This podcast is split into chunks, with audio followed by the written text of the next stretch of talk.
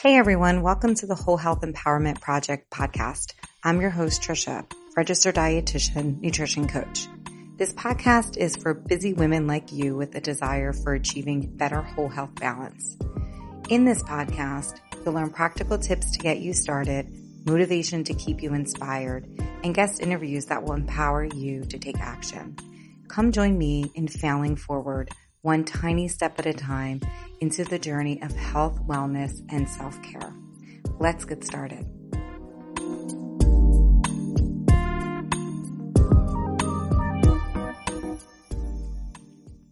Hey everyone, welcome back. I'm so happy to have you here today. In doing research for previous episodes, I came across some statistics and information about alcohol use among women. So I figured that in today's episode, we can talk about the sensitive subject of alcohol intake, the differences between women and men's bodies and how alcohol is metabolized, what is considered moderate intake of alcohol, the benefits and risks of consuming alcohol, and ways to decrease overall consumption if you feel like your intake is, is more than you want it to be. Why alcohol is I thought it as a topic that we could talk about is that it's in my life, it's always kind of been a touchy subject. Growing up, my parents didn't really drink alcohol beyond just like the basic parties and social gatherings that they went to. We really, in my family, didn't really have a lot of alcohol exposure to alcohol in our home at all.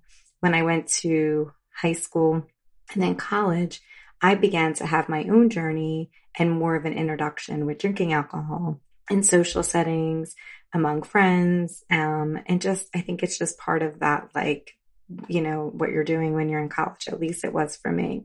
Alcohol at that time was like really fun. And I was like emboldened when I would um, consume alcohol.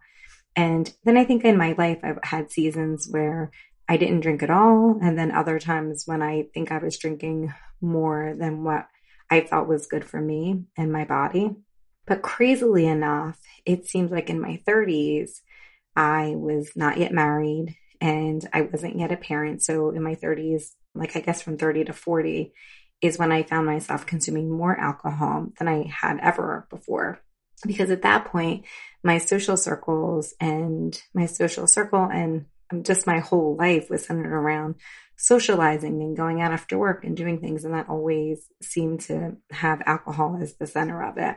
At that time, I had this feeling that maybe my intake was a little bit more than it should have been. And I would Google things like, how many drinks per week is too much? Or I would be like counting at the beginning of the week, like, okay, I can have this many drinks this week. And then I would try to hold myself accountable to that.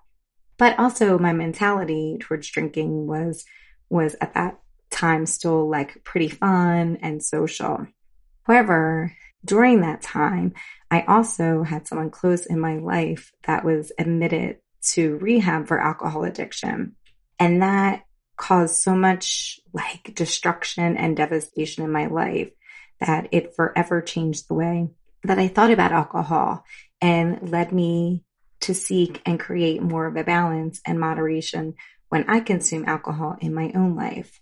I think one of the things that I would say when I was drinking would always be like, oh, alcohol has all these health benefits.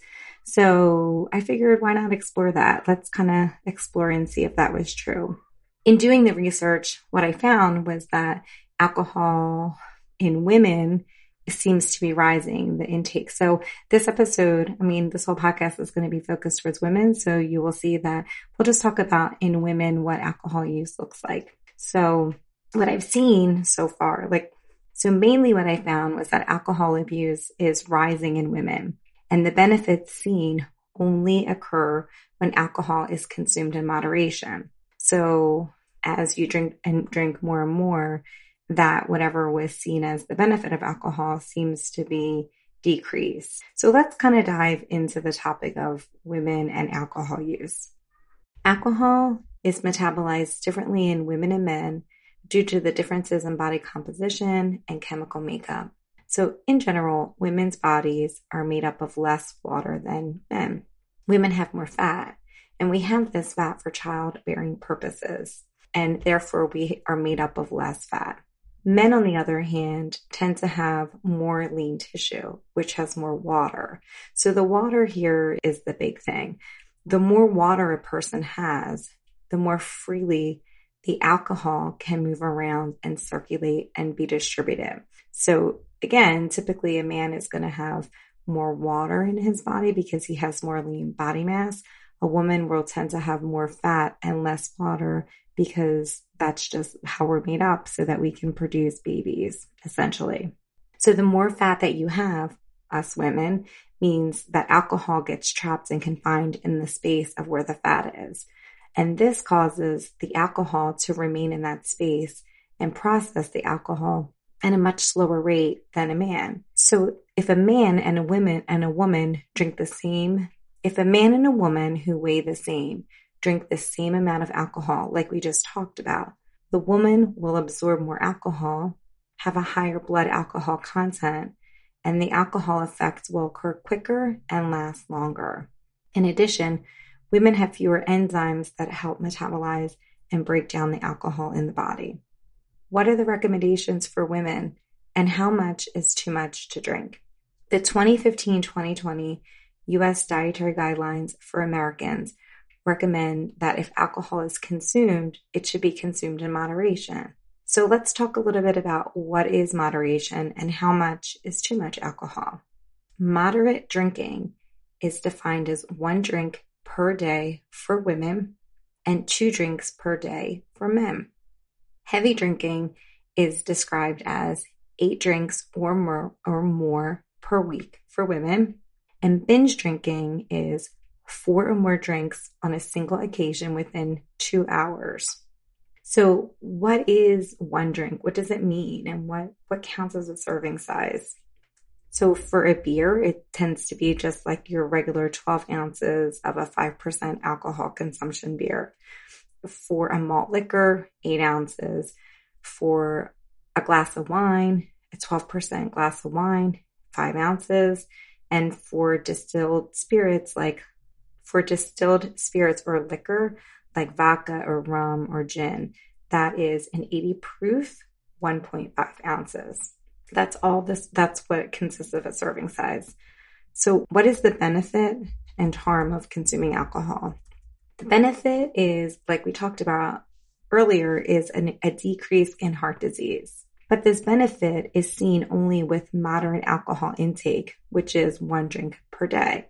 So that's where the real benefit is. If you're going to drink to reduce your risk of heart disease, it's not over consuming a lot of alcohol.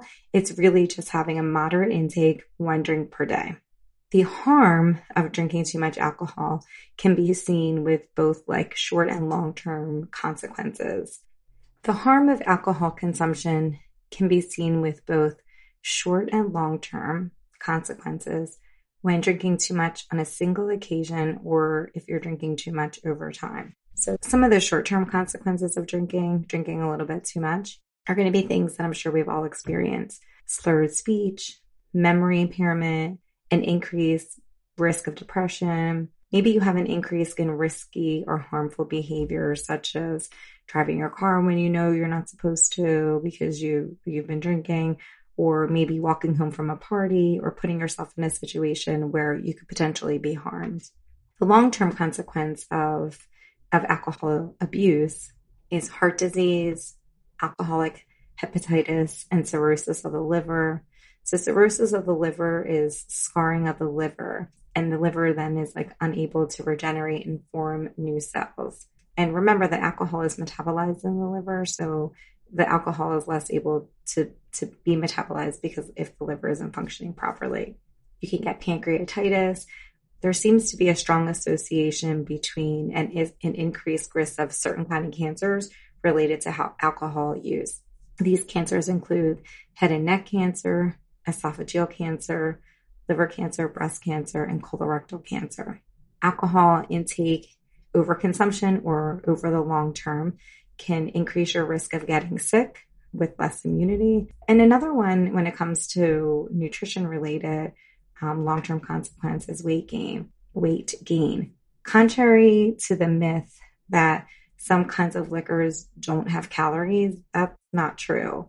All liquor has calories most alcohol in a serving size will have about like 100 calories per serving, but certainly you're going to have more calories in if you're mixing your drinks with like juice or regular soda. And then tropical sugary drinks such as like a daiquiri or pina colada also tends to have more calories. In the show notes above, you're going to see there is a link for a link that says rethinking drinking. And there's actually like an alcohol calorie calculator that I'll, that I'll put in the show notes that you can refer to as well. So the above consequences that we talked about for the long-term consequences of alcohol abuse are for both men and women. But women are noted to be at an increased risk for heart disease, at an increased risk for alcohol hepatitis, at an increased risk of breast cancer, and at an increased risk of brain damage and more blackouts than men are. One study even suggests that the risk of these consequences increase with more alcohol consumption, even at very low levels of alcohol intake. So, who should avoid drinking alcohol? Women who are or may be pregnant, people younger than 21, people who have medical, certain medical conditions, or are taking medications that can interact with alcohol. These could be like sedatives, sleeping pills, pain relievers, anti anxiety medicines. Also, recovering alcoholics or people unable to control the amount they drink should probably avoid alcohol. People who are doing things that require some kind of like skill, coordination, alertness should also avoid drinking alcohol. Women who are breastfeeding should talk to their healthcare provider about alcohol consumption. I mean, the CDC says that not drinking alcohol is the safest option for breastfeeding mothers, but they certainly do acknowledge that moderate consumption by a breastfeeding mother, so that's one drink per day, is not known to be harmful for the infant, especially if the mom waits at least two hours after a single drink before nursing.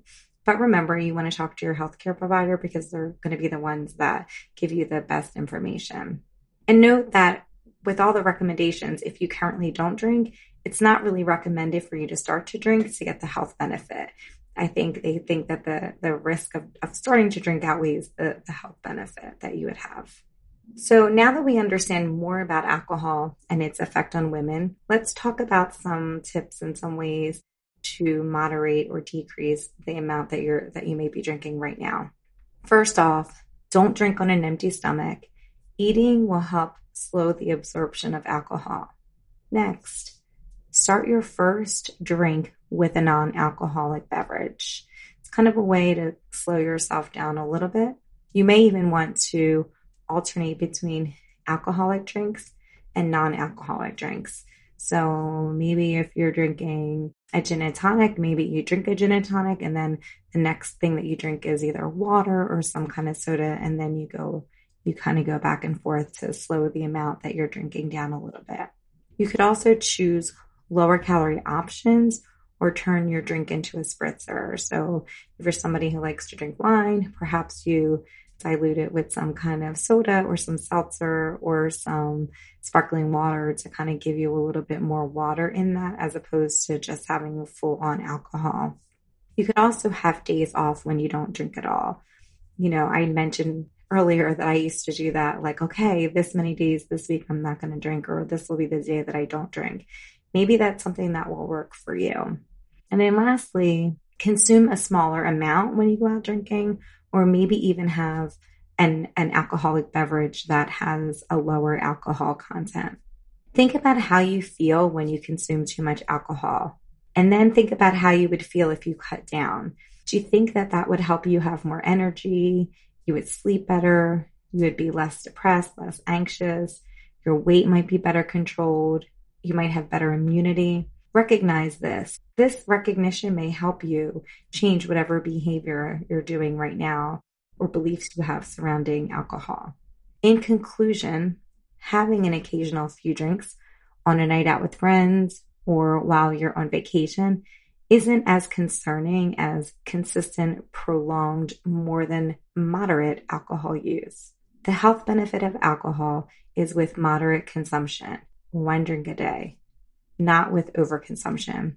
I will continue to talk about sensitive topics and share my feelings with you because I really want to have a space and a community where transparency, honesty, and imperfection are all normalized.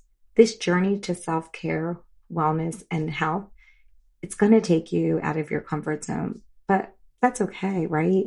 Because growth and change come from discomfort and come from challenging yourself.